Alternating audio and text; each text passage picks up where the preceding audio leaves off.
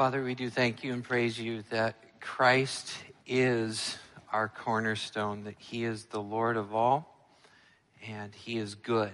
And Lord, it's so good to be able to adore Him. Lord, I pray that we would be a Christ adoring church, that we would honor and magnify and glorify Jesus. Thank you for our children's ministry. Thank you for our worship arts ministry and many other worship ministries that are going on right now, even as we speak, in order for us to sit quietly here and listen to your word. We pray that we would hear your spirit and be changed and touched, and that we would grow in you. In Jesus' name we pray. All God's people said, Amen. Welcome here. My name is Pastor Jeremy. Today we're continuing our series in the book of Mark. We have a couple more sermons left, and that's on purpose because we're going through uh, this series all the way up until Easter, and it's only a couple weeks away. We pray and hope that you're thinking about who you'll invite to our Easter breakfast, and hopefully that's an unchurched or unsaved or you know non-church going friend that you can encourage to come along for, with you for this special day. And uh, we want to be very intentional about proclaiming that which is most important and most special to us. So please pray for those opportunities. Maybe you say, "Oh, I don't have any."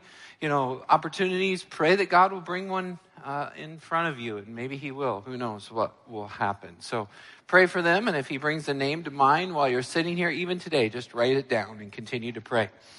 Uh, we're looking at chapter 15, verse 16 and following, but before we get there, I just want to remind you because it's been over the course of a few years, we've actually done 52 sermons thus far on the book of Mark. And uh, long ago, we started with this idea in Mark chapter 1, uh, verse 7. Here's a quick slide of it that Jesus is the one who is mightier. This is how he's introduced at the very beginning of the series. This is when we started it. We called it Mr. Incredible.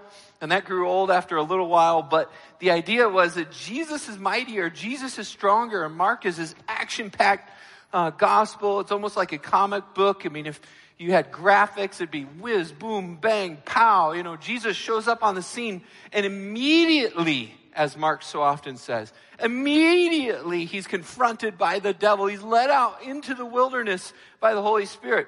The Holy Spirit doesn't lead him into glory right away. The Holy Spirit doesn't lead him into comfort and the perfect life now. The Holy Spirit leads him into the wilderness to be confronted by the devil. So remember, how do we pray? Lord, not your will, but mine. Lord, not my will, but yours. And this is how it starts at the beginning of the book. Jesus is led into the wilderness and he's confronted by the devil and it's a big fight and the devil is doing everything he can to destroy this guy because he knows if Jesus succeeds, then it's over for him. And yet, Mark, as he so often does, leaves out many of the details and all of a sudden Jesus comes walking out. And what does that tell us, church? Jesus wins. Exactly right. Because if Jesus lost, he wouldn't have come walking out. If Jesus lost, he would be dead.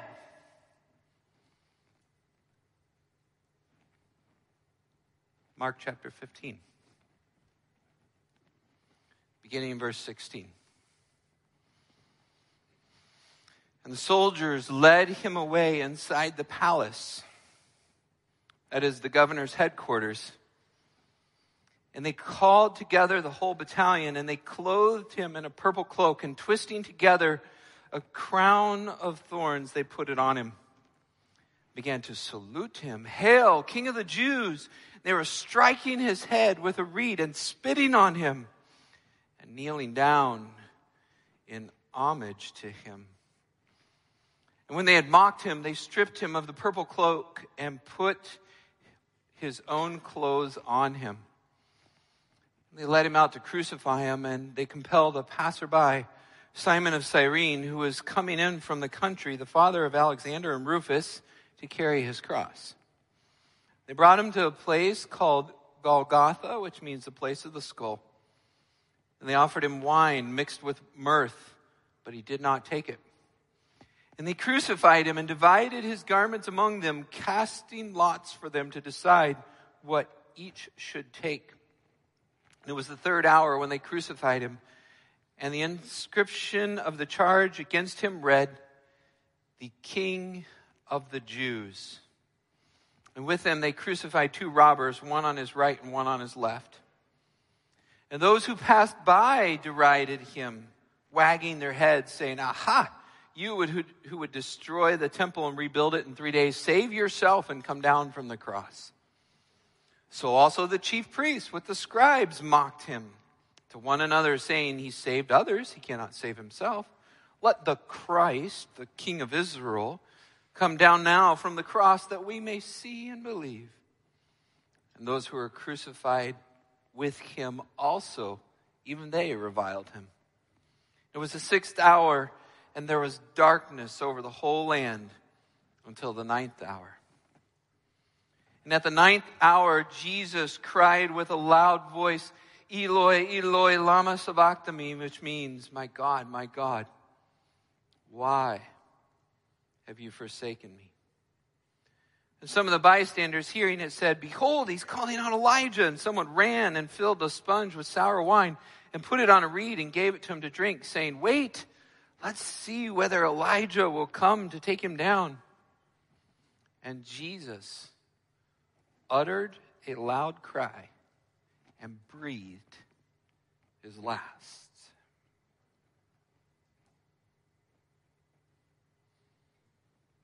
Did Jesus win? I thought, Pastor, you've been saying this whole time that Jesus won. What is this? Doesn't look like victory to me. It looks like crucifixion and shame and mocking and derision and losing. This does not look like a win. In fact, if you review the verbs throughout this paragraph, you'll see some very interesting words. I highlighted them in my Bible just to make them pop, but listen to these as I read through them, and you'll hear them later when you read it again, too. The soldiers led, clothed, crowned, saluted, kneeled, mocked, stripped, crucified. The passersby derided, the chief priests mocked, those who were crucified reviled. You have derided, mocked, reviled. It's a total sham. Everything happening here is for the sole purpose of shaming Jesus. Many times, modern portrayals, they'll, they'll focus on the cross and they often get into the blood and guts and gore. But if you read the New Testament, that is not the focus. Focus of the New Testament is not on the physical torture of the crucifixion, but on the emotional and relational and the spiritual. That's actually an encouragement for us today. Many of us who live in the West have never experienced physical persecution, and we think, oh, we're just, we got it so easy, blah, blah, blah. I think we face just as many battles as anyone anywhere. The only difference is our battles are spiritual and mental and, and emotional, not always physical. Sometimes they can be. I don't deny that. But so often the war we fight is the battle within. And you look at this section and it's all about the mocking, the derision, the accusations. And then you go back to the original beginning of this gospel and you think about what is at play here. And again, the devil is at work. Christ is at work and the devil is at work. And the devil is diabolo, dia through bolo, to throw. He is the accusation thrower or hurler. And just like he's done from the very beginning, he is standing there accusing God's people, accusing Job, accusing you, accusing me, and accusing Jesus. And you've seen his accusations build up all throughout this trial, this process where everything said has been slander and false. And Jesus never ever even defends himself. And he sits there before the king, or Pilate, the governor, and he sits there before the Sanhedrin, and it just piles up and piles up, and it hasn't stopped. Even now, in the moment where he is bleeding out and suffocating and dehydrating and waiting for the moment when he can finally release his spirit, even in these very last moments, he's still being shamed and mocked. Over and over again slander, striking, spitting, mocking. Look who's doing it. Everyone. It's really no one who's not. You got soldiers who sort of represents one group of people. You got the chief priest and the scribes who represents another group. Even have the people on the crosses themselves as if they're any better mocking Jesus. How many times are you in a situation where the person mocking you is doing the exact same thing they're accusing you of? You're like, man, that's kind of funny. Well, there they are on the cross and they're mocking him. What? What are you talking about? You're a murderer. You're a thief. and you're mocking Jesus. And there's one group that I scratch my head and think, oh man. So I just talked about murderers and thieves and soldiers. I think this group might be the worst. you know, when people, oh, that's the worst. this might be the worst. And here's why. In verse 29, there are those who pass by. Those who just pass by. Here's the King of the Jews, the only begotten Son of the living God, the King of the world, the founder of creation, hanging on a cross, and somebody walks by. How can you walk by that? What more important thing ever has happened? And you just walked by. At least notice, pick a side, do something but walk by? They're on their way to the grocery store. Or maybe they got a game that afternoon. there's a sale at so and so's. There's something really important on their minds at that time. And they just pass by. The King of the world hanging on the cross. And we pass by. I've done that. It's happened to me. My guess is it's happened to you too. There's something really important in your life, and I'm not saying it's not. But it's so easy to get distracted with our daily chores and business. I think the devil is just as effective through busyness as he is through front on, full on assault. He can distract you and not let you know what's going on. He's got you. And here are these people who have just passed by. See ya. I'm busy. I'm on my way. Got stuff to do. Yeah, yeah, yeah. Jesus, some teacher, rabbi, whatever. I got this figured out. I'm okay. Whew. Whoa, watch out. Don't pass by the cross. Do not pass by this, no matter how ugly, no matter how unpleasant, no matter how difficult, do not pass by. We want to, in our evangelism, perhaps say, Oh, Jesus, Jesus, Jesus, he's so nice, he's so fuzzy, he's so furry, you'll like him too. There's a cross here, and it's a stumbling block, and it's for real. Because this is how ugly sin is, this is how bad God hates sin. This is how terrible what we've done is. This is how majestic Jesus is. There is a cross. And you don't have Christianity if you don't have a cross. There is no such thing.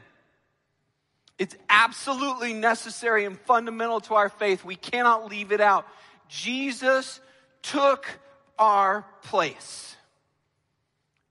And here's the encouragement for today Jesus took our shame. Last week we talked about him being the substitute who takes the sin as the Lamb of God, making atonement and making us one with God. But he doesn't just take our sin, he takes the guilt and the shame and all the bad feelings associated with it.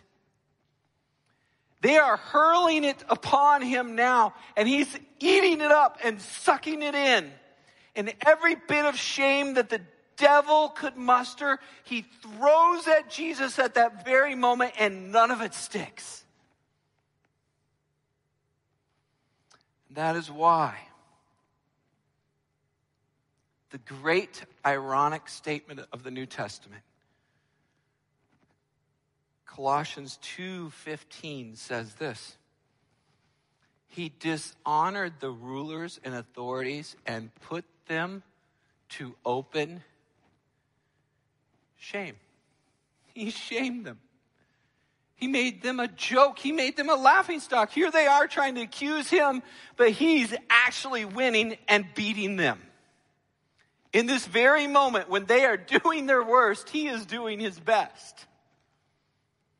The crucifixion not only proclaims God's eternal love, it proclaims his rule. What Pilate said was so true, he didn't even realize it. That's what's so funny about many of the things in Mark. When the high priest says, yeah, it's better that one person die for the sins of the people or this or that, Mark always assigns these profoundly theological statements to these people who have no idea what they're saying, and such is true of Pilate as well. When he hangs Jesus up, he puts a cross, a, a marker above the cross, says, for everyone everywhere to see, this is the king. And what he has written has written. And that will never change. Jesus has been lifted up.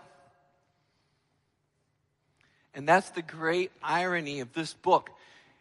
The eternal plan, the whole purpose of God the Father, do you know what it is? To lift him up, to lift up the Son, and this cross is part of the process. He's just started. This is like the springboard, the diving board, the thing that's going to throw him even further. Before the foundation of the world, God the Father had planned for God the Son to die on the cross. This is not an accident. This is not plan B. This is not, oops, oh shoot, I got to do something. What's going to happen? I know, uh, uh, uh, I'll send Jesus. No. From the very beginning, before he even came, God had planned for this.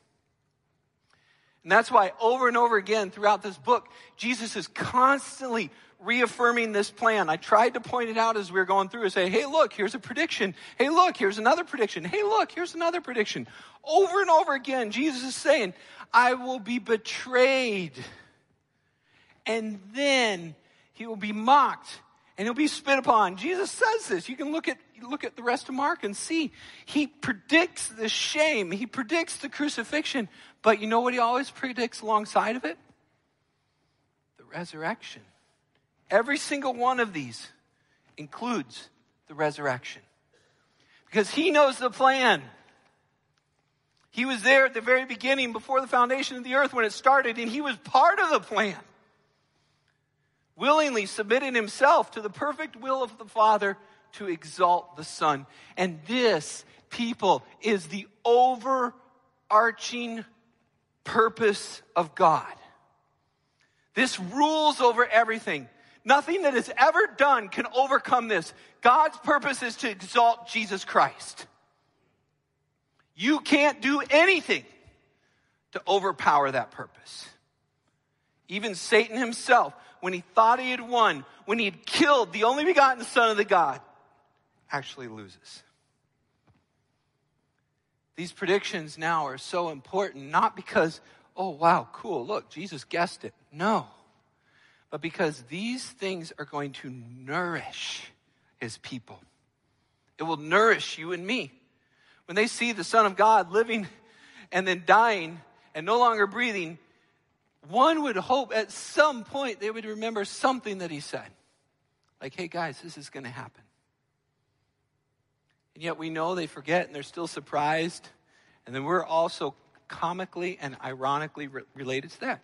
We go about our daily business. We pass by the promises of God. We forget to ask forgiveness. And stuff happens. We're like, oh man, why did this happen? Then we look back at the promises and we say, oh yeah, Jesus predicted this. Maybe we should listen. It provides confidence for his disciples, it provides a way back, and it nourishes them by taking their shame. Imagine Peter. You know, he's betrayed the Son of God. He's in shame. He's in hiding. He's afraid. He's in a bad place. And maybe each of us don't want to necessarily admit it, but more than likely at some point in our lives, we've been in a bad place. Maybe we haven't betrayed the only begotten Son of the living God, but we feel bad.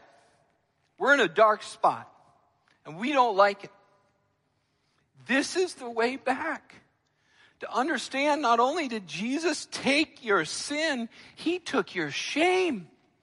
And when Peter is forgiven, he can look back on this incident and discuss it with Mark, and he can think about all the shame that he had from betraying the only begotten Son of the living God. And then he can take that shame and put it on Jesus. And Jesus takes it and crucifies it on the cross. And then we can say, Yes, I was crucified with Christ. But it's not I who live. Now it's Him in me.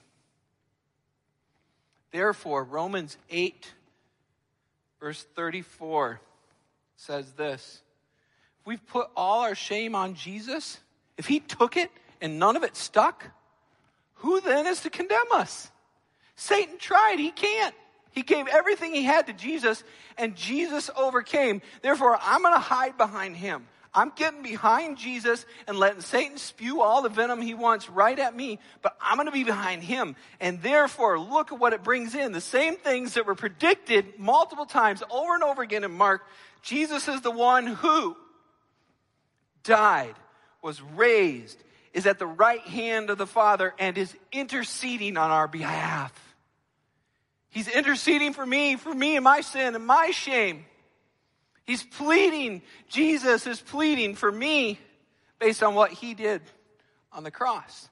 And every single one of those things is in there the death, the burial, the resurrection, the ascension, and the intercession. See, the lifting up of the Son of God is one continuous act. From the crucifixion to the resurrection to the ascension to the intercession at the right hand of God. God's eternal purpose has always been the same lift him up, get him up, get him up. We have to ask the question how are you lifting him up in your life? Are you elevating Christ? Does he get glory from who you are? and what you do? Does that bring him glory or does that bring him shame? Have you given him your shame? Are you holding on to sin or something he doesn't want you to? Are you keeping it close to yourself and not giving it over? Jesus wants to take that. He didn't go to all that work for nothing. Give it to him. Let him take your place. Let him take your shame. Let him take you. Here is King of the Jews. And now he has become what another gospel writer calls the crucified one. Now, for those grammar nerds out there, and I know there's one or two, this is what's called a perfect passive participle. no big deal. What it means is the crucified one, it's a tense that says not only did it happen, if it would have just happened and been done with, that would have been aorist. But this is perfect. And so what that means is it happened and it has continuing results into the future, in the present, forever and ever. What happened never is undone. Jesus is always the crucified one. Now, here's a little secret. I grew up in a church tradition that would, on occasion, maybe, just maybe, take pot shots at other traditions. and what they did was they would say, hey, look, Jesus is resurrected. He's not on the cross. Don't ever portray Jesus on the cross. That's a sin because that's not where he's at right now. Jesus is resurrected. True. Jesus is not on the cross. True. Jesus is glorified and exalted and at the right hand of the Father. He didn't get stuck.